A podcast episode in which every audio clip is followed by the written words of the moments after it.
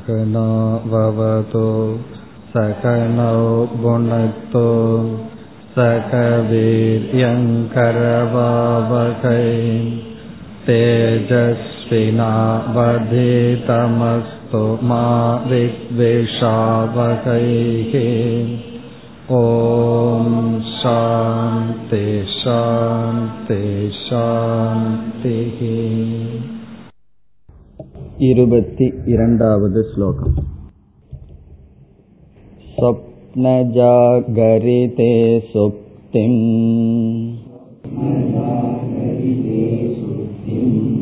भावा भावौ धियां तथा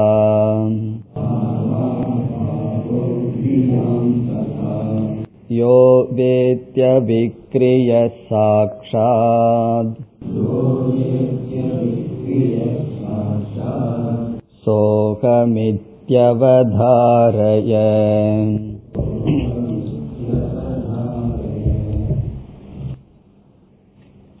ஆத்மாவினுடைய சைத்தன்ய சொரூபம் விளக்கப்பட்டு வருகின்றது ஆத்மா சத் சொரூபம் சித் சொரூபம் ஆனந்த சொரூபம் என்று பார்த்தோம் இதில் ஆத்மாவினுடைய சைத்தன்ய சொரூபத்திற்கு இனியொரு பெயர் கொடுக்கப்பட்டது அது சாட்சி. சாட்சி என்பது சைத்தன்யத்திற்கு கொடுக்கப்பட்ட இனி ஒரு பெயர். சாட்சி என்று கூறியவுடன் எதற்கு சாட்சியாக இருக்கின்றது எதை பிரகாசப்படுத்துகின்றது என்ற கேள்வி வரும்பொழுது மனதிலுள்ள விருத்திகளை பிரகாசப்படுத்துகின்றது. சாட்சி என்றால் விருத்தியை எண்ணங்களை பிரகாசப்படுத்துகின்றது. சாட்சியினால் பிரகாசப்படுத்தப்பட்ட எண்ணங்கள் பிரபஞ்சத்தை பிரகாசப்படுத்துகின்றது. எண்ணங்கள் உலகத்தை பிரகாசப்படுத்துகின்றது. எண்ணங்களை சாட்சி பிரகாசப்படுத்துகின்றது. உலகத்தை பிரகாசப்படுத்துகின்ற அந்த எண்ணங்களை பிரமாதா அறிபவன் திரஷ்டா என்று கூறுகின்றோம். திரஷ்டாவை அதாவது பிரமாதாவை உலகத்தை பிரகாசப்படுத்துகின்ற விருத்தியை பிரகாசப்படுத்துகின்ற சாட்சியையும் சில சமயங்களில் திரஷ்டா என்று சொல்வோம். இப்ப இரண்டு திரஷ்டா நம்மிடம் இருக்கிறார்கள். திரஷ்டா என்றால் அறிபவன் பிரகாசப்படுத்துபவன். இப்ப நமக்குள்ள இரண்டு பிரகாசப்படுத்துகின்ற தத்துவம் இருக்கின்றது. ஒன்று உலகத்தை பிரகாசப்படுத்துவது சப்தஸ்பர்ஷ சப்தஸ்பர்ஷ ரூபரச கந்தம் என்கின்ற இந்த உலகத்தை பிரகாசப்படுத்துகின்ற திரஷ்டா. அந்த திரஷ்டாவைத்தான் நாம் பிரமாதா அறிபவன் என்று சொல்கின்றோம். அந்த திரஷ்டா பிரமாதாவாக இருப்பவன் எப்படி உலகத்தை அறிகின்றான் என்றால் ஒரு பிரமாணத்தின் துணை கொண்டு உலகத்தை அறிகின்றான். அறிபவன் ஒன்றை அறிய வேண்டும் என்றால் ஒரு கருவியின் துணை கொண்டுதான் அறிய வேண்டும். எந்த ஒரு அறிவும் கருவியின் துணை இல்லாமல் அடைய முடியாது. ஒரு ரூபத்தை பற்றிய அறிவு வேண்டும் என்றால் திரஷ்டா கண் என்ற இந்திரியத்தையும் காது என்ற இந்திரியத்தை சப்தத்திற்காக என்று பிரத்யக்ஷ பிரமாணத்தை கொடுக்கும் இந்திரியங்கள் பிறகு அனுமானம் முதலிய பல பிரமாணங்களை பயன்படுத்தி இந்த உலகத்தை அறிகின்றான். இப்படி உலகத்தை அறியும் பொழுது இந்த பிரமாதாவிடம் விகாரம் வருகிறதா இல்லையா? மாற்றம் வருகிறதா இல்லையா என்ற கேள்வி கேட்கும் பொழுது மாற்றம் வருகின்றது. காரணம் என்ன? ஒவ்வொரு பிரமாணமும் ஒவ்வொரு விருத்தியை எண்ணங்களை உருவாக்கி அந்த எண்ணங்களின் மூலமாக இந்த உலகத்தை பிரகாசப்படுத்துகின்றது. இந்த உலகம் நமக்கு பிரகாசமா தெரியணும்னு சொன்னா என்ன ஆக வேண்டும்? இந்த உலகமானது நம்முடைய மனதிற்குள் எண்ணங்களாக மாற்றப்பட வேண்டும். எண்ணங்களாக மாற்றப்பட்டால்தான் இந்த உலகம் நமக்கு பிரகாசமாக தெரியும். இனி அடுத்ததாக நம்முடைய சூக்ம சரீரம் அல்லது அந்த கரணமானது ஜடமானது என்று சாஸ்திரத்தில் கூறப்படுகின்றது. அது ஏன் எப்படி ஜடமானது என்றால் அதுவும் சூக்மமான பஞ்சபூதத்தினுடைய விகாரம். எப்படி ஸ்தூல சரீரம் பஞ்சபூதத்தின் விகாரமோ அதே போல நம்முடைய அந்த கரணமும் பஞ்சபூதத்தினுடைய விகாரம். பஞ்சபூதம் ஜடமானது என்றால் அந்த கரணமும் ஜடமானது. அப்படி என்றால் அந்த கரணத்தினுடைய ஒரு விகாரமான விருத்தி எண்ணங்கள் அதுவும் ஜடமானது. எப்படி ஜடமான விருத்தி நமக்கு அறிவை கொடுக்க முடியும் என்றால் அப்பொழுது இனி ஒரு திரஷ்டாவை அறிமுகப்படுத்துகின்றோம். அந்த திரஷ்டா சாட்சி அல்லது ஆத்மா. இப்ப ஆத்மா என்கின்ற இனியொரு திரஷ்டா ஆத்மாவினுடைய சைத்தன்ய தத்துவம் நம்முடைய மனதை பிரகாசப்படுத்துகின்றது. நம்முடைய விருத்திகளை பிரகாசப்படுத்துகின்றது. விருத்தியானது பிரபஞ்சத்தை பிரகாசப்படுத்துகின்றது. விருத்தி பிரபஞ்சத்தை பிரகாசப்படுத்தும் பொழுது அந்த பிரமாதா மாற்றத்திற்கு உட்பட்டவன் சாட்சி விருத்தியை பிரகாசப்படுத்தும் பொழுது சாட்சியிடம் மாற்றம் நடக்கின்றதா என்ற கேள்வி வரும் பொழுதுதான் இங்கு சாஸ்திரத்தில் கூறப்படுகின்றது சாட்சி நிர்விகார திரஷ்டா. விகாரம் இல்லாமல் திரஷ்டாவாக இருக்கின்றான். இப்ப பிரமாதா சவிகார திரஷ்டா சாட்சி நிர்விகார திரஷ்டா. சவிகார திரஷ்டா என்றால் மாற்றத்திற்கு உட்பட்டவனாக இந்த உலகத்தை அறிபவனாக இருக்கின்றான். சாட்சி தான் மாறாமல் விருத்தியை பிரகாசப்படுத்திக் கொண்டு இருக்கின்றான். இந்த ஞானம் இல்லாத வரை நம்மை சாட்சின்னு புரிந்து கொள்ளாமல் சவிகார திரஷ்டாவான பிரமாதாவாக நம்மை நினைத்து வருகின்றோம். இங்கு லட்சியார்த்தமாக துவம் பதத்திற்கு என்ன சொல்கின்றார்? உன்னை சவிகாரமான பிரமாதாவாக புரிந்து கொள்ளக்கூடாது நிர்விகாரமான திரஷ்டா சாட்சியாக புரிந்து கொள்ள வேண்டும். இப்ப நான் சாட்சியான ஆத்மா பிரபஞ்சத்தை நேரடியாக பிரகாசிக்கவில்லை. விருத்தியை பிரகாசப்படுத்துகின்றேன். பிரமாதாவை பிரகாசப்படுத்துகின்றேன். அதனாலதான் உபனிஷத் அறிபவனுக்கு அறிபவனாக இருக்கின்றது. ஸ்ரோத்ரஸ்ய ஸ்ரோத்ரம் காதுக்கு காது சக்ஷுஷ சக்ஷுகு மனசக மனக. மனதிற்கு மனமாக இருக்கிறது என்றெல்லாம் சொல்கிறது. அதனுடைய அர்த்தம் என்னவென்றால் மனதை பிரகாசப்படுத்துகின்றது. இப்ப சாட்சி சைத்தன்யம் விகாரத்தை அடையாமல் நம்முடைய அந்த கரணத்தை பிரகாசப்படுத்துகிறது. அந்த கரணம் விகாரத்தை அடைந்து பிரபஞ்சத்தை பிரகாசப்படுத்துகின்றது. எப்பொழுதெல்லாம் சாஸ்திரத்துல திரஷ்டா அப்படிங்கிற சொல் வந்ததோ அப்பொழுது அந்த இடத்துக்கு தகுந்தாற்போல் சாஸ்திரமானது சாட்சிய சொல்லுதா பிரமாதாவ சொல்லுதா என்று பார்க்க வேண்டும். திரஷ்டுகு திரஷ்டா பார்ப்பவனை பார்ப்பவன் என்று சொன்னால் முதல் பார்ப்பவன் பிரமாதா. பார்ப்பவன் என்று இரண்டாவது சொன்னால் அது சாட்சி. காதுக்கு காது என்று சொன்னால் காது என்பது பிரமாதா காதிற்கு காதாக இருப்பது என்பது சாட்சி. இக்கருத்துதான் இருபத்தி இரண்டாவது ஸ்லோகத்தில் கூறப்பட்டது. இரண்டாவது வரியில் யக வேத்தி அவிக்ரியக. இந்த அவிக்ரியக என்ற சொல் விகாரத்தை அடையாமல் யார் அறிகிறார்களோ. பொதுவாக அறிபவனிடம் விகாரம் இருக்கும். ஏன்னா அறிபவ அறிவுக்கு முன் அறிதல் என்ற செயலுக்கு முன் அந்த அறிதல்ங்கிறது கிடையாது. பிறகு அறிதல் என்பது வருகிறது பிறகு அறிதல் என்று சென்று விடுகிறது. ஆனால் இந்த சாட்சி அறிகின்றான் அவிக்கிரியக விகாரம் இல்லாமல் அறிகின்றான். இதிலிருந்து அவன் உண்மையில் அறியவும் இல்லை அவன் பிரகாசப்படுத்துகின்றான் ஆனால் அறிகின்றான் என்று நாம் உபச்சாரமாக கூறுகின்றோம். பிறகு அவன் அவிக்கிரியமாக அறிகின்றான் என்பதற்கு இனியொரு காரணம் சாக்ஷாத்.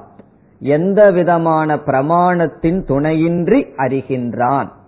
இப்ப சாக்ஷாத் அவிக்கிரியகசன் யக வேத்தி சக அகம் இதி அவதாரய. அவனே நான் என்று புரிந்துகொள். இனி ஆத்ம ஆத்மாவினுடைய சைத்தன்ய சொரூபம் என்ற தலைப்பை அடுத்த ஸ்லோகத்துடன் முடிவடை முடிவுரை செய்கின்றார் பதினெட்டாவது ஸ்லோகத்தில் ஆரம்பித்து இருபத்தி மூன்றாவது ஸ்லோகம் வரை ஆத்மாவினுடைய சித் சொரூபம் விளக்கப்பட்டது இப்பொழுது இருபத்தி மூன்றாவது ஸ்லோகத்திற்கு செல்லலாம் गडावभासको दीपः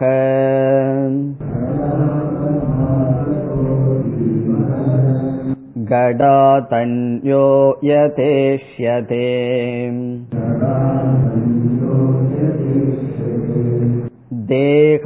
देहावभासको देही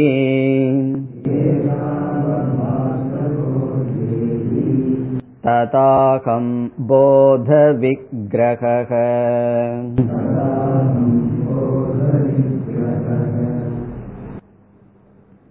இந்த ஸ்லோகத்தில் ஆத்மாவினுடைய சைத்தன்ய சொரூபம் மீண்டும் கூறப்பட்டு முடிவடை செய்யப்படுகின்றது. ஏற்கனவே பார்த்த கருத்து தான் இதில் வருகின்றது. ஸ்லோகத்திற்குள் செல்லலாம். கட அவபாசக தீபக முதல் பகுதியில் உதாரணம் கூறுகின்றார். தீபக தீபமானது வெளிச்சமானது கட அவபாசக அவபாசகன்னு சொன்னா பிரகாசகக பிரகாசப்படுத்துபவன். எதை? பானையை பிரகாசப்படுத்துகின்ற தீபமானது பானையை விளக்குகின்ற தீபமானது கடாத் அந்யக யதா இஷ்யதே. கடாத் அந்யக பானையிலிருந்து வேறுபட்டதாக யதா. எப்படி இஷ்யதே ஏற்றுக்கொள்ளப்படுகிறதோ. கடாத் அந்யக பானையிலிருந்து வேறாக யதா எவ்விதம் இஷ்யதே என்றால் ஏற்றுக்கொள்ளப்படுகின்றதோ. ஒரு தீபமானது ஒரு பானையை விளக்குகின்றது பானையை பிரகாசப்படுத்துகின்றது.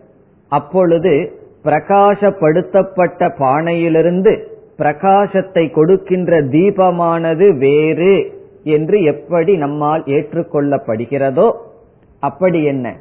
தேகத்தை பிரகாசப்படுத்துகின்ற சாட்சி தேகத்திலிருந்து வேறுபட்டவன். அதை கூறுகின்றார் தேக அவபாசக தேகி. தேக அவபாசக என்றால் தேகத்தை பிரகாசப்படுத்துகின்ற சாட்சி என்ற சொல்லுக்கு பதிலாக தேகி என்ற சொல்லை பயன்படுத்துகிறார். தேகி என்றால் தேகத்திற்குள் இருந்து கொண்டு இருப்பவர். சாட்சி சைத்தன்யம். இங்கு தேகி என்றால் ஆத்மாவை குறிக்கின்றது. ததா அகம். நான் அப்படிப்பட்ட தேகியாக இருக்கின்றேன். பிறகு தேகாத் அந்யக இஷ்யதே. என்று நாம் சேர்த்திக் கொள்ள வேண்டும். எப்படி கடத்தை பிரகாசப்படுத்துகின்ற தீபமானது கடத்தை காட்டிலும் வேறுபட்டதாக ஏற்றுக்கொள்ளப்படுகிறதோ அதுபோல தேகத்தை பிரகாசப்படுத்துகின்ற தேகி தேகத்தை காட்டிலும் வேறுபட்டவன் என்று ஏற்றுக்கொண்டு அகம் போத விக்கிரக பிறகு நான் யார் அப்படிங்கறது எப்படி புரிந்து கொள்ள வேண்டும்? போத போதம்னா சைத்தன்யம். விக்கிரகன சொரூபம். நான் சைத்தன்ய சொரூபம் என்று புரிந்து கொள்ள வேண்டும். இப்ப நான் யார் என்ற கேள்விக்கு பதில் அகம் சைத்தன்ய சொரூபக. நான் சைத்தன்ய சொரூபம். அறிவு சொரூபம். தேகத்திற்குள் வெளிப்படுகின்ற ஒரு தத்துவம். பிறகு தேகத்தை பிரகாசப்படுத்துகின்ற தத்துவம் என்று என்னை நான் புரிந்து கொள்ள வேண்டும். பிறகு நான் அனித்தியமானவனா என்றால் சத்தியக என்று ஏற்கனவே சொல்லியிருக்கின்றார். நான் என்றும் உள்ளவன் தேகி தேகி வந்து நித்தியமானவன். நான் என்றும் இருப்பவன் சத்தியஸ்வரூபமானவன் அதே சமயத்தில் சைத்தன்ய சொரூபமாக இருக்கின்றேன். இப்ப இதுவரை ஆத்மாவினுடைய லட்சியார்த்தம் பேசப்படுகிறது என்று பார்த்து வந்தோம். அதில் ஆத்மஸ்வரூபம் மூன்று சொல்லப்பட்டது. சத்தியக சைத்தன்யம் ஆனந்த ரூபக என்று ஆரம்பத்தில் அறிமுகப்படுத்தினார். அதற்கு பிறகு என்ன செய்கின்றார்? அறிமுகப்படுத்தி சைத்தன்யத்தினுடைய அம்சத்தை அதிகமாக விளக்கினார். இனி அடுத்த இரண்டு ஸ்லோகங்களில் ஆத்மா ஆனந்த சொரூபம் என்று விளக்குகின்றார். இருபத்தி நான்கு இருபத்தி ஐந்து இந்த இரண்டு ஸ்லோகங்களில் ஆத்மா ஆனந்த சொரூபம் என்று விளக்குகின்றார். புத்திரவித்தாதயோ பாவாக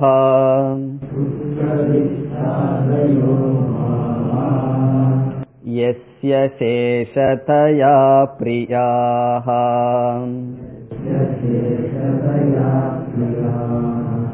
द्रष्टा सर्वः प्रियतमः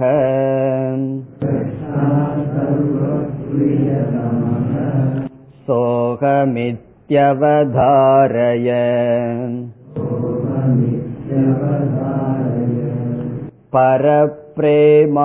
परप्रेमास्पदतया मानभुवमहं सदा। भूयासमिति यो द्रष्टा।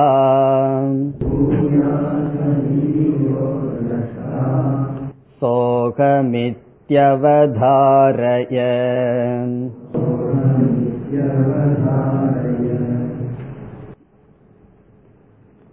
இந்த இரண்டு ஸ்லோகத்தில் ஆத்மா ஆனந்த சொரூபம் என்று நிரூபணம் செய்கின்றார்.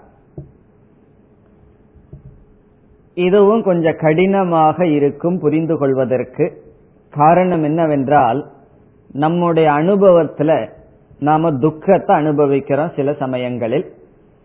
சில சமயங்கள்ல சுகத்தை அனுபவிக்கிறோம்.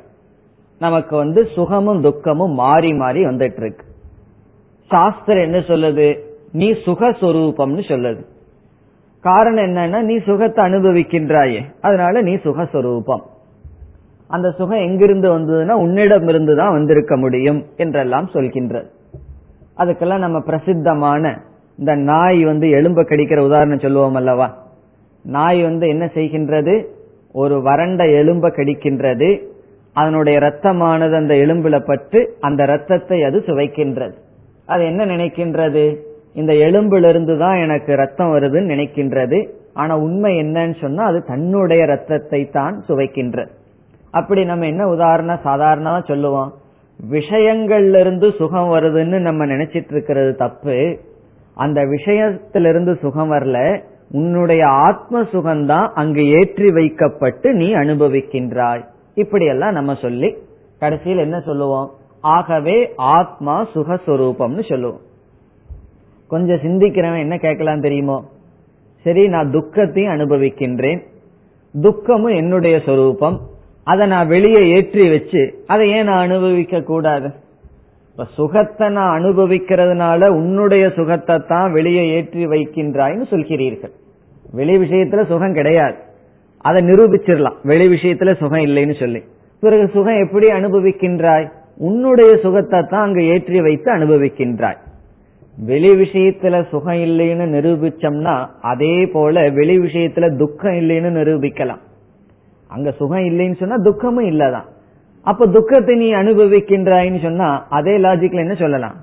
நீ துக்க சுரூபி உன்னுடைய துக்கத்தை அங்க நீ ஏற்றி வச்சு நீ அனுபவிக்கின்றாய்ன்னு சொல்லலாமே. இந்த சந்தேகம் நமக்கு எப்பவும் இருந்துட்டே இருக்கும். ஆகவே ஆத்மா ஆனந்த ஸ்வரூபம் என்ற விஷயத்துல நமக்கு ஒரு சந்தேகம் எப்பொழுதும் இருக்கும். அதைத்தான் இந்த இடத்தில் நீக்குகின்றார் இந்த இரண்டு ஸ்லோகத்தில். எப்படி நீக்குகின்றார் என்ற ஒரு விசாரம் செய்து பிறகு இந்த ஸ்லோகங்களுக்குள் செல்லலாம். இங்கு என்ன சொல்கின்றார்? எது என்னுடைய விருப்பத்துக்கு விஷயமாக இருக்கின்றதோ எந்த ஒரு பதார்த்தம் என்னுடைய இச்சைக்கு பொருளாக இருக்கின்றதோ அந்த பதார்த்தம் ஆனந்தத்தை உடையதாக இருக்க வேண்டும். இது முதல் ஸ்டெப் ஃபர்ஸ்ட் படி என்ன?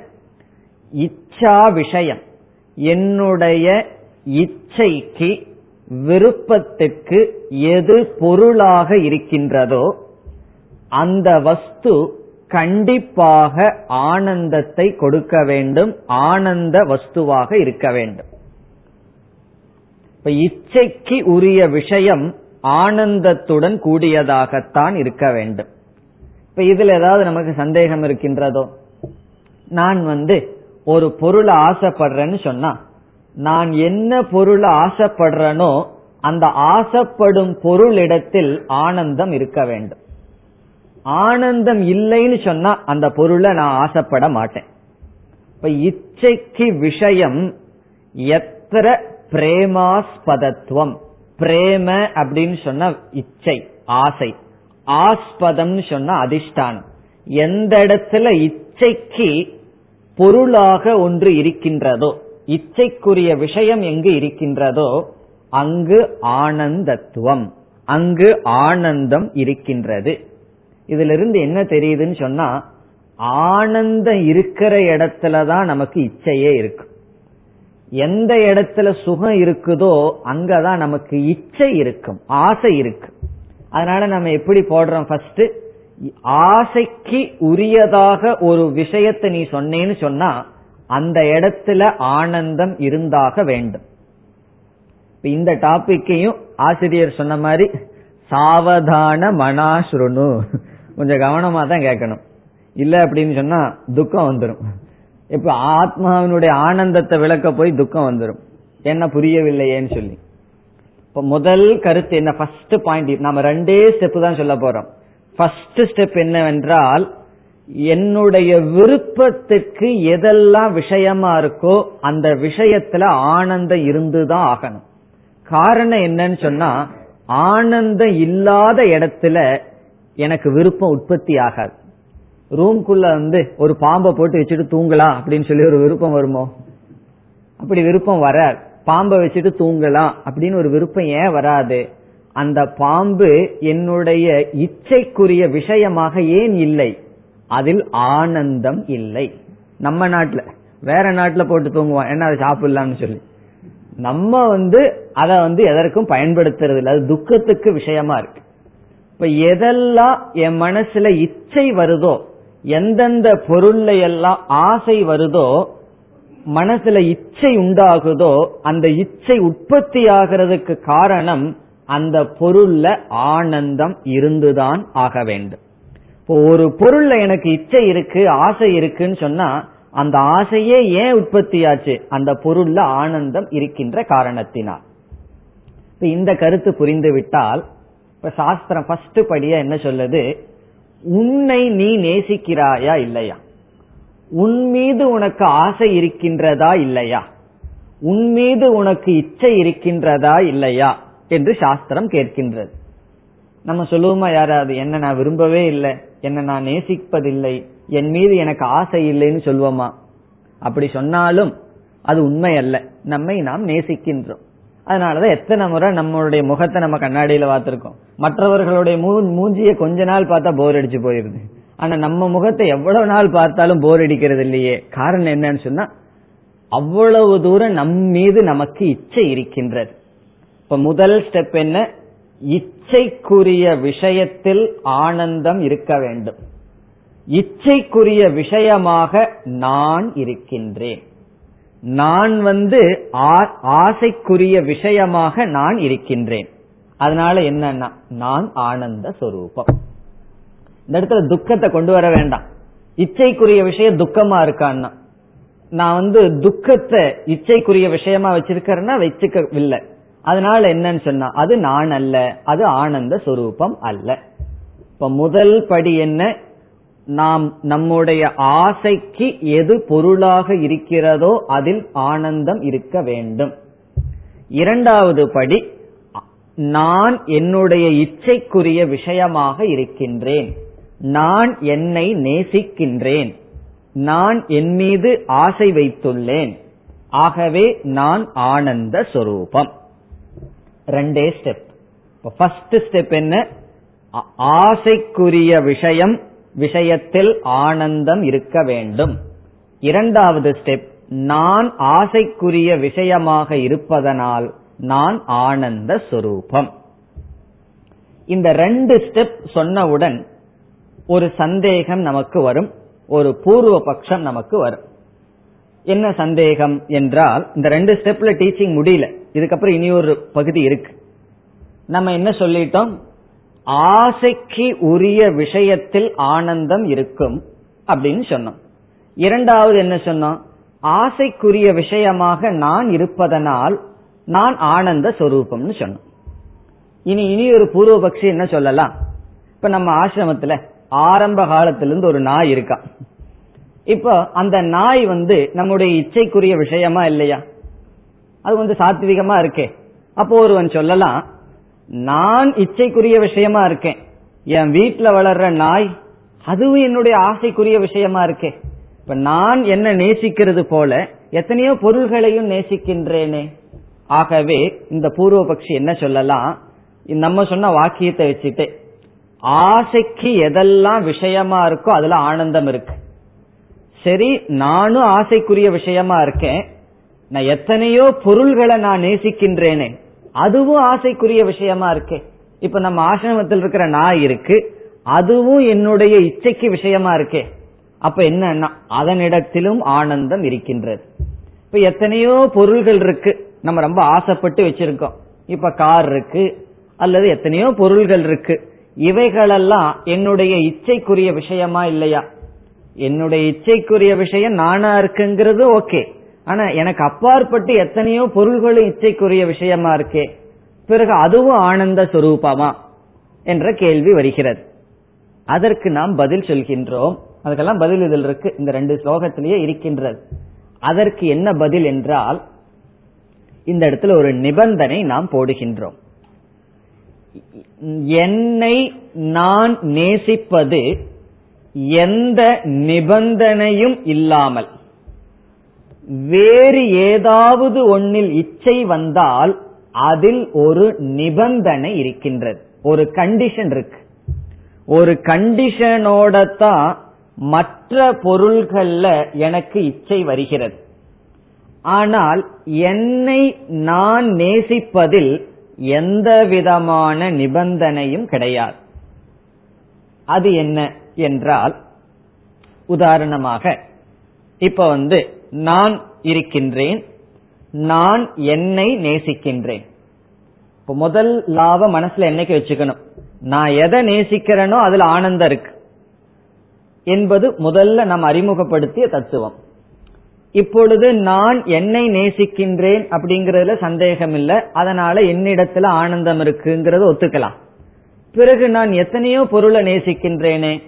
தாய் தந்தை மனைவி மக்கள் நண்பர்கள் பிறகு எத்தனையோ ஜட பதார்த்தங்கள் இப்படி எத்தனையோ பொருள்களை நான் நேசிக்கின்றேன் என்றால் அந்த பொருள்களிலும் ஆனந்தம் இருக்க வேண்டுமே. எப்படி நான்கிற ஆத்மாவிடம் மட்டும் ஆனந்தம் இருக்கின்றது? மற்றவர்களுடைய சரீரத்தை நேசிக்கின்றேன் மற்றவர்களுடைய மனசை நேசிக்கின்றேன் மற்ற பொருள்களை நேசிக்கின்றேன். இப்ப அதுலயெல்லாம் ஆனந்தம் இருக்கின்றதா என்ற சந்தேகம் வரும்பொழுது நம்முடைய பதில் என்னை நான் நேசிப்பது எந்த நிபந்தனையும் இல்லை.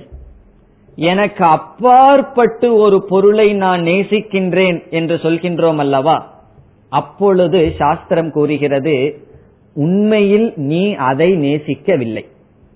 இதுதான் ஒரு பெரிய சீக்ரெட் வெளியே சொல்லா வெளியே சொல்லக்கூடாத சீக்ரெட் போய் வீட்ல எல்லாம் சொல்லிடக்கூடாது. நாம் மற்றவர்களை மற்ற பொருள்களை நேசிக்கின்றோம் என்று சொல்வது பொய் தவறு மோகம். அதுல உண்மை கிடையாது. நாம் நம்மைத்தான் நேசிக்கின்றோம். நம்ம தான் ஃபர்ஸ்ட் செல்பிஷா இருக்கும். எல்லாமே செல்பிஷ் தான். சுயநலவாதிகள் தான். இதை தெரிஞ்சதுக்கு அப்புறம் யாரையாவது பார்த்து செல்பிஷ்னு சொல்லவே முடியாது. காரணம் என்ன? நான் தான் செல்பிஷா இருக்கேன். செல்பிஷ்னு என்ன? சுயநலம் தான். நம்மைத்தான் நாம் நேசிக்கின்றோம்னு சாஸ்திரம் நிரூபிக்கின்றது. எப்படி என்றால் நீ எதையெல்லாம் நேசிக்கின்றாய்னு சொல்லுன்னு சொல்லி சாஸ்திரம் நம்ம கிட்ட ஒரு லிஸ்ட் கேக்குது. நம்ம ஒரு பெரிய லிஸ்ட் சொல்றோம். நான் இதை நேசிக்கிறேன் இதை நேசிக்கின்றேன்னு ஒரு பெரிய லிஸ்ட் சொல்றோம். இதெல்லாம் நேசிக்கின்றேன்னு சொல்றோம். சாஸ்திரம் சொல்லுது அதெல்லாம் பொய். நீ எதையும் நேசிக்கவில்லை. நீ உன்னைத்தான் நேசிக்கின்றாய். நீ உன்மீதுதான் அன்பு வைத்திருக்கின்றாய். இல்லையே இவ்வளவு பொருள் அன்பு வச்சிட்டு இருக்கிறேன்னு சொன்னா அதற்கு சாஸ்திரம் கூறுகிறது அவ்வளவு பொருள் மீது அன்பு வைத்திருக்க காரணம் அந்த இடத்தில் ஆத்ம சம்பந்தம் இருக்கின்றது. அதனாலதான் அதை நீ நேசிக்கின்றாய். ஆத்ம சேஷம் என்று இங்கு சொல்லப்படுகிறது. ஆத்ம சேஷம் என்றால் நீ உனக்கு அப்பாற்பட்டு என்னென்ன பொருள்களை நேசிக்கின்றாய் என்று சொல்கிறாயோ அந்த இடத்தில் உன்னோடு சம்பந்தம் அந்த பொருளில் இருக்கின்றது. ஏதோ ஒரு விதத்தில் நீ அந்த பொருளில் வியாபித்து இருக்கின்றாய். இது என்னுடைய கார் அப்படின்னு சொல்லும் போதுதான் நீ நேசிக்கின்றாய். இது என்னுடைய இவர் என்னுடைய கணவர் இவள் என்னுடைய மனைவி இவன் என்னுடைய மகன் என்று உன்னுடைய என்ற சம்பந்தம் எங்கு இருக்கின்றதோ அந்த இடத்தில்தான் அது உனக்கு பிரிய விஷயமாக இருக்கிறது.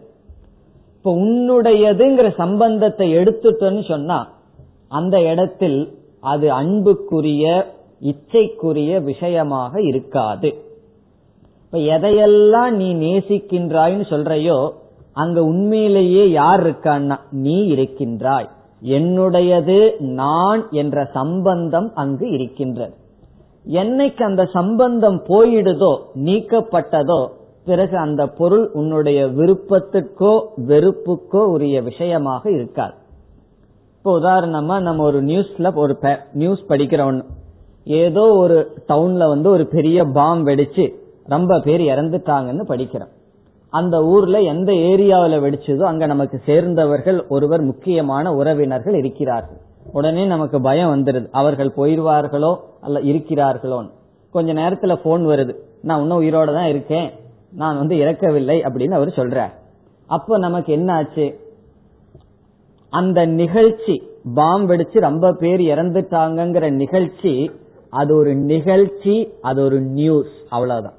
அது ஒரு செய்தி. அது அப்படியே காஃபி குடிச்சிட்டே கேட்டுட்டு இருக்கலாம் அது நம்ம ஒன்றும் பண்ணாது. சுகமும் கொடுக்காது துக்கமும் கொடுக்காது. இல்ல அப்படின்னா பொழுது போறதுக்கு பேசுறதுக்குரிய விஷயங்களாக இருக்கு. நம்ம துக்கப்படுற மாதிரி நடிக்கலாமே தவிர துக்கம் நமக்கு வராது வர முடியாது. ஆனால் அங்கு ஒருவர் இறந்து விட்டார். நமக்கு சேர்ந்தவர் ஒருவர் இறந்து விட்டார்னு சொன்ன உடனே சுகமோ துக்கமோ நமக்கு வருது. சுகமும் வரலாம். துக்கமும் நமக்கு வருது. மாமியார் போயிருக்காங்கன்னு வச்சுக்கோமே. சுகமோ துக்கமோ நமக்கு வருகின்றது. துக்கம்னு வச்சுக்கோமே. துக்கமானது நமக்கு வருகின்றது.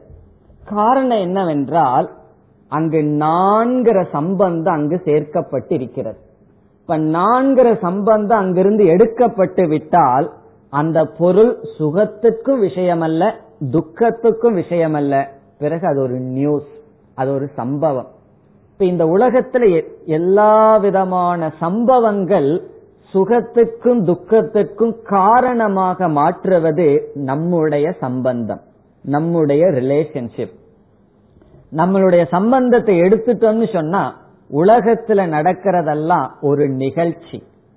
நம்மளுடைய சம்பந்தம் இருந்தா நிகழ்ச்சியானது துக்கம் அல்லது சுகத்துக்கு காரணமாக அமைகின்றது. இப்ப நம்ம கையில தான் இருக்கு. இந்த உலகத்துல நடக்கிறதெல்லாம் சம்பவங்களா? ஜஸ்ட் அன் இன்சிடென்ட் ஒரு நிகழ்ச்சியா? அல்லது அது சுகத்துக்கும் துக்கத்துக்கும் காரணமா? அது நம்முடைய சம்பந்தத்தில் இருக்கின்றது. ஆகவே இங்க ஆசிரியர் சொல்றார் நீ எதையெல்லாம் நேசிக்கின்றாய் இச்சை வைக்கின்றாய்னு சொல்றையோ அங்க உண்மையில் அதை நேசிக்கவில்லை.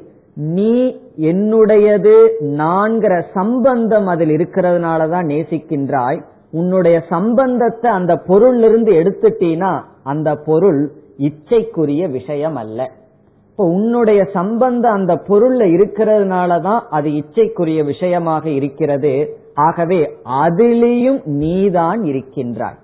இப்போ ஒருவர் சொல்றார் என்னுடைய வீட்டினுடைய நாயை நான் ரொம்ப நேசிக்கிறேன்னு சொன்னா இவர் இவரைத்தான் நேசிக்கிறார். அந்த நேரத்தில் இவரே கொஞ்சம் நாய் ரூபமா இருந்து நாயோட சம்பந்தம் வச்சு இது என்னுடைய நாய் நான் வளர்த்துனது அப்படின்னு தன்னுடைய ஆத்ம சம்பந்த நாய்க்குள்ள போய் பிறகு என்ன செய்யறார் அந்த நாயை அவர் நேசிக்கின்றார். பிறகு அவர் அவரைத்தான் நேசிக்கின்றார். அவர் நாயா மாறி அவரை நேசிக்கின்றார். பிறகு அந்த நாயை வித்து போடுறாருன்னு வச்சுக்கோமே. பிறகு என்னன்னா அது எக்கேடோ கெட்டு போடுன்னு விட்டுருவேன் இல்ல அதுக்கு வந்து பைத்தியம் பிடிச்சிடுதுன்னு வச்சுக்கோமே. அது வேண்டான்னு சொல்லி ஸ்ட்ரீட்ல கொண்டு விட்டுட்டு வந்துடுறார். பிறகு அது மீது அன்பு செலுத்துவாரா? அன்பு செலுத்த மாட்டார். காரணம் என்ன? அதோட சம்பந்தத்தை கட் பண்ணிட்டார். அதனாலதான் யாக்ஞவல்யர் தன்னுடைய மனைவிகிட்ட என்ன சொல்றாரு தெரியுமோ? நான் வந்து வீட்டை விட்டு போறேன்னு சொல்லல. உங்களுக்கும் எனக்கும் ஏன்னா அவருக்கு ரெண்டு மனைவி.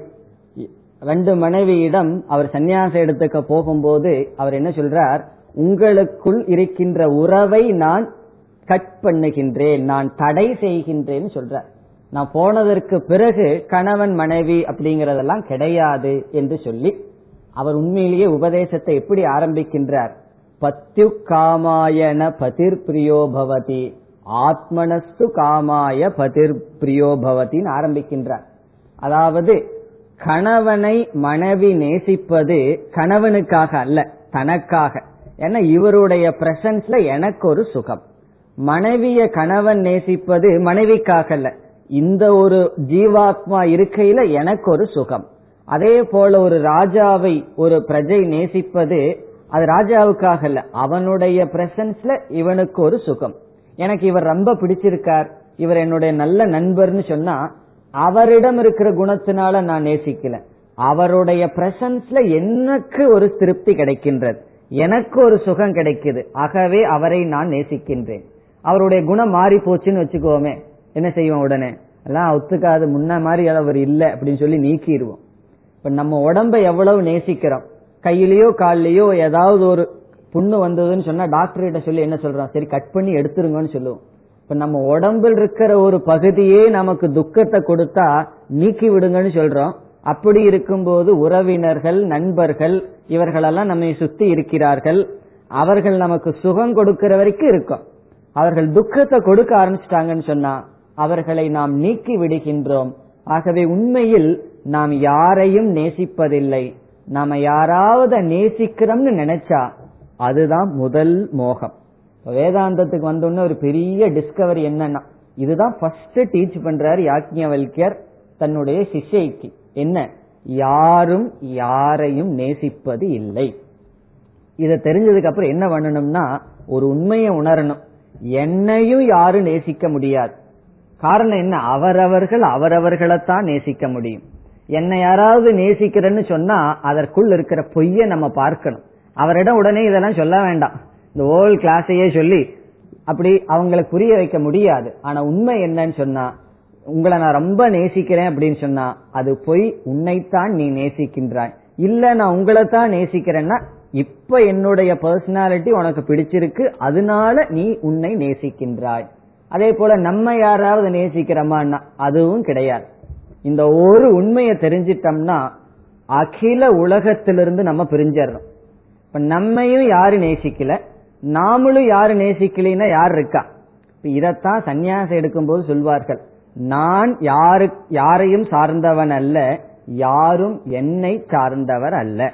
சன்னியாசத்தினுடைய விரஜா ஹோமத்துல கடைசி மந்திரம் என்னன்னா இதுதான். நான் யாரையும் சார்ந்தவன் அல்ல என்னை சார்ந்தவர்களும் யாரும் அல்ல. நாமளும் மற்றவங்களை வந்து வச்சுக்க கூடாது வச்சுட்டு இருந்தா அதுவும் ப்ராப்ளம் விவகாரத்துல வச்சுக்கிறோம். மனசளவில் வைத்துக் கொண்டால் அதுவும் சம்சாரம். இப்ப என்னன்னு சொன்னா நான் மற்றவதை மற்ற பொருளை நேசிப்பது மற்ற பொருள்கள் இச்சைக்குரிய விஷயமாக இருப்பது என்பது பொய் உண்மையில் நான் என்னைத்தான் நேசிக்கின்றேன். இப்ப என்ன முடிவுக்கு நம்ம வர்றோம்? இப்ப மீண்டும் நம்ம விசாரத்தை சுருக்கமாக பார்த்தால் எது என்னுடைய ஆசைக்கு பொருளாக இருக்கின்றதோ அது ஆனந்த சுரூபம். இரண்டாவதாக நாம் சொன்னது என்னுடைய விருப்பத்திற்கு விஷயமாக இருப்பது நான் தான் என்னைத்தான் நான் நேசிக்கின்றேன். இல்லையே நான் மற்ற பொருள்களை நேசிக்கின்றேன் என்றால் கிடையாது. மற்ற பொருள்களை நேசிப்பதும் எனக்காகத்தான். எனக்கு அதுல சுகம் இருந்தாதான் மற்ற பொருள்களை நேசிக்கின்றேன். ஆகவே என்னைத்தான் நான் நேசிக்கின்றேன். இப்ப இங்க எப்படி ஆசிரியர் சொல்றாரு? உன்னை நீ நேசிப்பது நிர்நிமித்தம். ஒரு கண்டிஷனும் கிடையாது. நிர்நிமித்தம்னு சொன்னா எந்த விதமான நிபந்தனையும் இல்லாமல் உன்னை நீ நேசிக்கின்றாய்.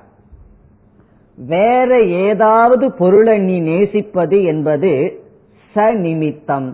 அது உன்னுடைய சம்பந்தத்தினால் தான் நேசிக்கின்றாய். ஆகவே அங்கும் உன்னைத்தான் நீ நேசிக்கின்றாய்.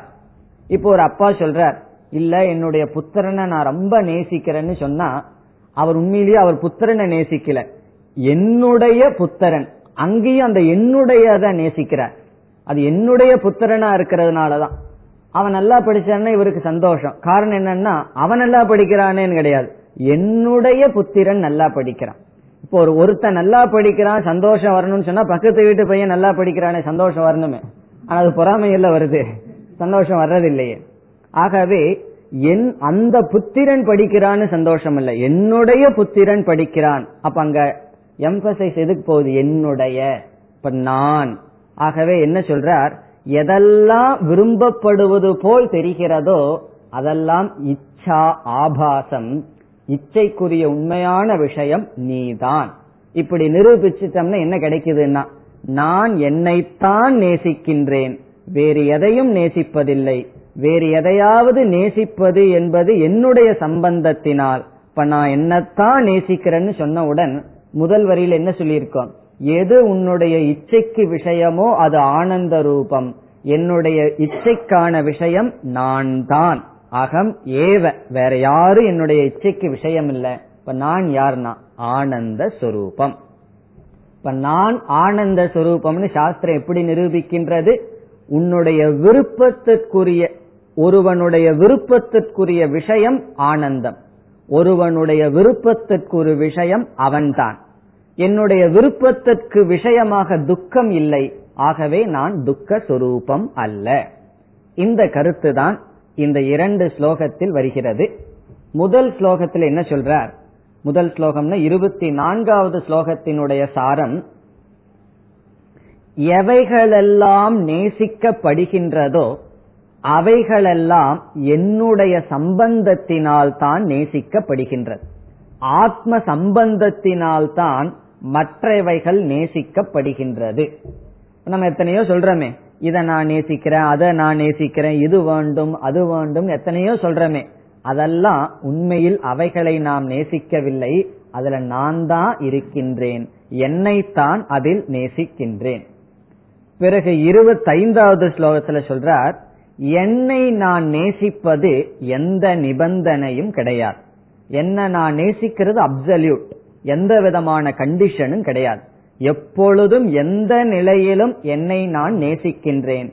மற்ற பொருளை நேசிப்பது எனக்கு சுகம் கொடுக்கிற வரைக்கும் தான் நேசிக்கிறேன்.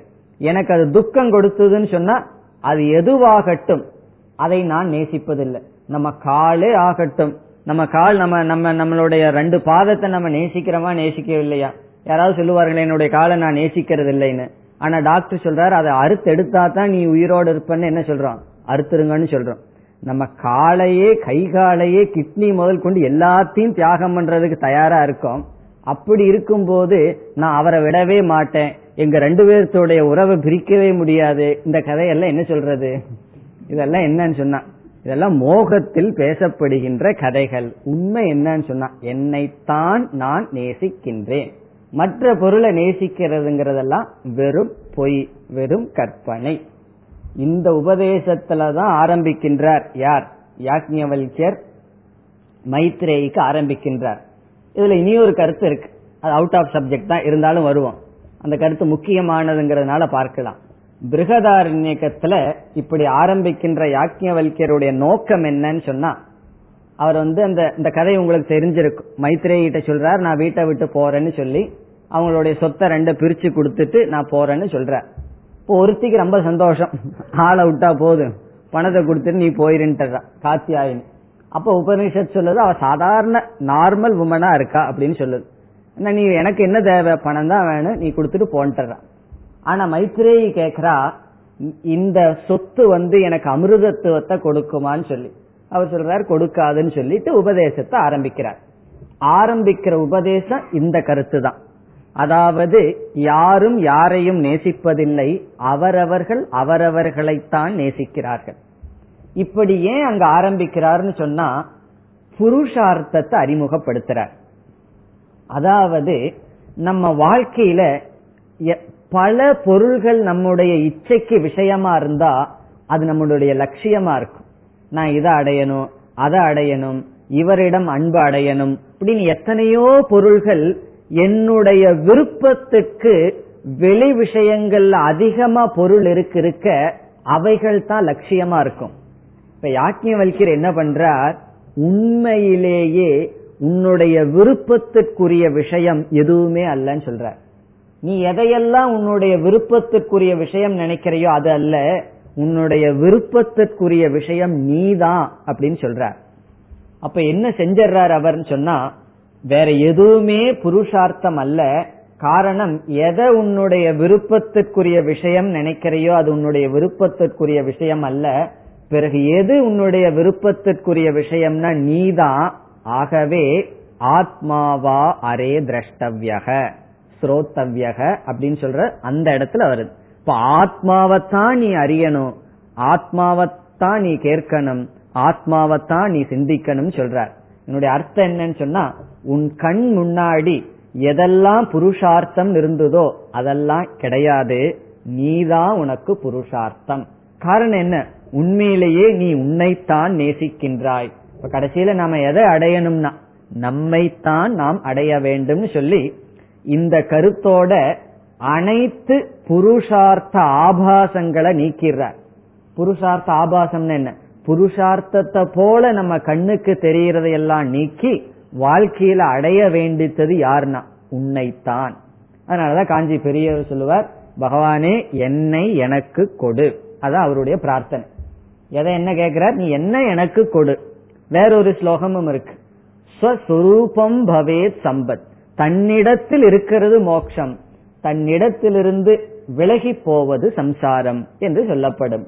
அப்படி எதுவுமே புருஷார்த்தம் அல்ல எதுவுமே நம்முடைய இச்சைக்குரிய விஷயம் அல்ல நாம் தான் இச்சைக்குரிய விஷயம். அந்த இடத்துல புருஷா மத்த புருஷார்த்தத்தை நீக்கிறதுக்கு இந்த கருத்து சொன்னார். இப்ப இந்த கான்டெக்ட் என்ன? இந்த இடத்துல இச்சைக்குரிய விஷயம் ஆனந்தம். இச்சைக்குரிய விஷயம் நான் ஒருத்தந்தான் வேற ஒன்னும் கிடையாது. வேற ஒன்னு இருக்கிற மாதிரி தெரிஞ்சாலும் அங்கு என்னோட சம்பந்தம் இருக்கின்றது. ஆகவே நான் ஆனந்த ஸ்வரூபம் இந்த கருத்து இந்த இரண்டு ஸ்லோகத்திலும் இருக்கின்றது. இருபத்தி நாலுல என்ன சொல்லியிருக்கார்?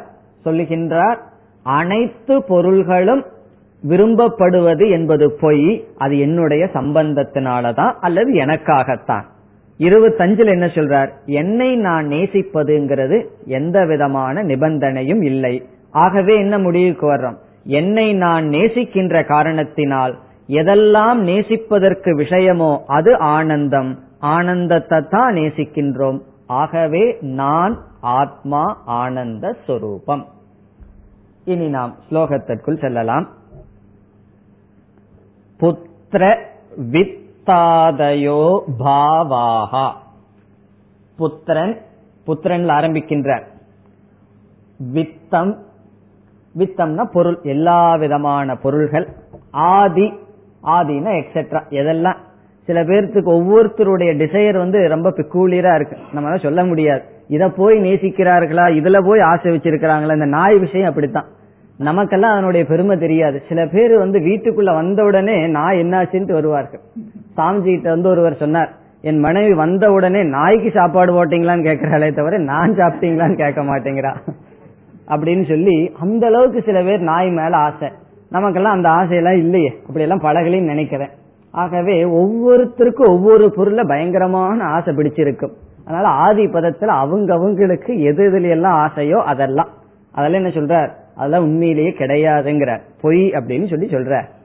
புத்திர வித்தாதயோ பாவாக பொருள்கள். புத்திரன் வித்தம் முதலிய பொருள்கள்.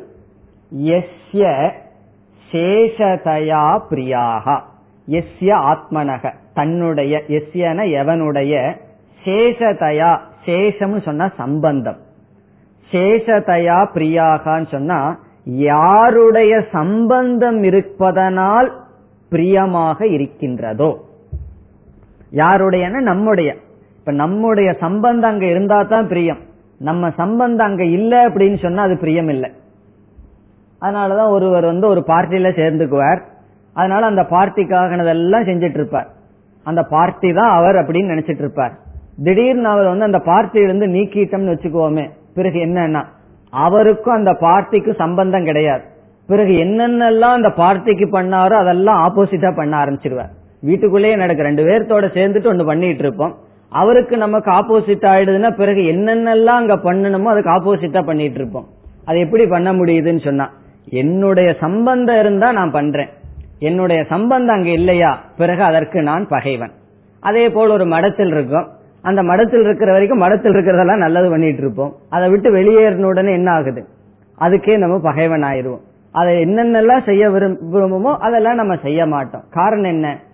இல்ல நான் அந்த மடத்துக்காக செய்ய விரும்புறேன் அந்த ஸ்தாபனத்துக்காக செய்ய விரும்புறேன் அந்த பார்ட்டிக்காக செய்ய விரும்புறேன் அந்த வீட்டுக்காக செய்ய விரும்புறேன். இத்தனை என்னன்னா என்னுடைய சம்பந்தம் இருந்தால் அதுல எனக்கு ஐடென்டிபிகேஷன் இருந்தால் நான்கிற பாவனை என்னுடையதுங்கிறத நீக்கிட்டேன்னா பிறகு நான் ஒன்னும் செய்யறதில்ல. இதிலிருந்து நான் எதையெல்லாம் நேசிக்கிறேன்னு சொல்றேனோ அது என்னுடைய ஐடென்டிபிகேஷன் சம்பந்தத்தினால்தான். அதிலிருந்து நான் விலகி கொண்டால் உண்மையில் நான் அதை நேசிப்பது இல்லை. இப்ப எஸ்ய ஆத்மனக சேஷதயா பிரியாகா. எந்த ஆத்மாவினுடைய நம்முடைய சம்பந்தத்தினால் பிரியமாக இருக்கின்றதோ. திரஷ்டா சர்வ பிரியதமக. அவன் யாருன்னு சொன்ன சாட்சி திரஷ்டா. இப்ப இந்த இடத்துல திரஷ்டான பிரமாதா இல்ல. சாட்சி திரஷ்டா. நிர்விகார திரஷ்டா. சர்வ பிரியதமக. அவன்தான் எல்லாத்துக்கும் பிரியதமம். மத்ததெல்லாம் சேஷதையா பிரியாக. என்னுடைய சம்பந்தத்தினால பிரியமா இருக்கு. பிறகு உண்மையிலேயே பிரியமானது என்னன்னா திரஷ்டா. சர்வ பிரிய தமக தமகங்கிறது சூப்பர்லேட்டிவ் டிகிரி தமகன டியரஸ்ட். உண்மையிலேயே நான் எதை விரும்புறேன்? நான் யார விரும்புறேன்னா அந்த திரஷ்டா அந்த சாட்சி. அந்த சாட்சியத்தான் நான் உண்மையில் விரும்புகின்றேன் நேசிக்கின்றேன் பிரியப்படுகின்றேன். அல்லது நம்ம அறிமுகப்படுத்தியபடி என்னுடைய இச்சைக்கு விஷயமாக இருப்பது நான் தான். மனசுல வந்து ஒரு ஆசை வந்ததுன்னு சொன்னா அந்த ஆசைக்கு யார் விஷயமாக இருக்கிறார்? நான் தான் மற்றதெல்லாம் என்னன்னா அது என்னுடைய சம்பந்தம் இருப்பதனால். ஆனா நம்ம முதல்ல என்ன புரிஞ்சுக்கிறோம்? நான் எதையும் நேசிப்பது இல்லை. யாரையும் நேசிப்பது இல்லை. எந்த பொருளையும் நேசிப்பது இல்லை. அப்போ ஒரு வேலையும் செய்ய வேண்டாமே யாருக்கும் உதவி செய்ய வேண்டாம் ஒன்றும் பண்ண வேண்டாம் அப்படி பொருள் எல்லாம் கிடையாது. அதனுடைய அர்த்தம் என்னன்னு சொன்னா ஒன்னையும் நான் நேசிக்கிறது இல்லை ஆனால் மற்றவர்களை மற்றவர்களுக்கு செய்யற உதவி மற்றதெல்லாம் என்னன்னா அதனால எனக்கு நன்மை எனக்கு சித்த சுத்தி பிறகு இதெல்லாம் ஆரம்பத்துல இப்படி இருக்கும். கொஞ்சம் சாஸ்திர ஞானம் எல்லாம் வந்துட்டா சர்வாத்ம பாவம் வந்துட்டு எப்படி இருக்குன்னா அனைத்தும் நான் தான். இந்த சரீரத்துக்குள்ள நான் தான் இருக்கேன் அடுத்த சரீரத்துக்குள்ள நான் தான் இருக்கேன். வேறொரு சரீரத்துக்கு நான் உதவி செய்வது வேறொரு மனிதனுக்கு உதவி செய்வதுங்கிறது என்னன்னா எனக்கே நான் உதவி செய்கின்றேன். அந்த சர்வாத்ம பாவம் வரணும். இதோட நிறுத்திட்டு அது சுயநல மாதிரி தெரியும். ஆனா சர்வாத்ம பாவம் வந்துடுதுன்னு சொன்னா அனைத்தும் நான் சொன்னா பிறகு இந்த இந்த இது பேலன்ஸ் ஆகும். இந்த இடத்துல அதெல்லாம் கருத்துல இந்த இடத்துல என்ன? நான் வந்து என்னத்தான் நேசிக்கின்றேன். மற்றதை நேசிப்பது எனக்கு சம்பந்தம் இருப்பதனால். சக அகம் இதி அவதாரய. அவன்தான் நான் என்று உறுதி செய்வாயாக. எவன் நான் யார் சர்வ பிரியதமக எல்லா முழுமையான எல்லாத்து எல்லாற்றையும் விட பிரிய அதிக பிரியமாக இருக்கின்ற வஸ்து எதுன்னு சொன்னா நான் தான் மற்றதெல்லாம் புத்திரன் வித்திரன் வித்தம் முதலியவைகள் எல்லாம் என்னுடைய சம்பந்தத்தினாலதான் பிரியமா இருக்கு. இப்ப இந்த ஸ்லோகத்தினுடைய சாரம் மற்றவைகள் அனைத்தும் என்னுடைய சம்பந்தத்தினாலதான் விருப்பத்திற்குரிய விஷயமா இருக்கே தவிர அது சுதந்திரமா விருப்பத்திற்குரிய விஷயமாக இல்லை. பிறகு இருபத்தஞ்சாவது ஸ்லோகத்தில் என்ன சொல்ல போறார்? என்னை நான் நேசிப்பது என்பது அது எந்த விதமான நிபந்தனையும் கிடையாது. என்னை நேசிப்பதுதான் பூர்ணம் அதுதான் முழுமையானதுன்னு சொல்றார். அதிலிருந்து நம்ம என்ன புரிஞ்சுக்கிறோம்? ஆகவே இச்சைக்குரிய விஷயமாக இருக்கின்ற நான் ஆத்மா ஆனந்த சொரூபம். அடுத்த வகுப்பில் தொடரலாம். ॐ पूर्णमधपूर्णमिधं पूर्णात्पूर्णमुदच्छते पूर्णस्य पूर्णमादाय पूर्णमेवावशिष्यते ॐ शान्ति शान्ति शान्तिः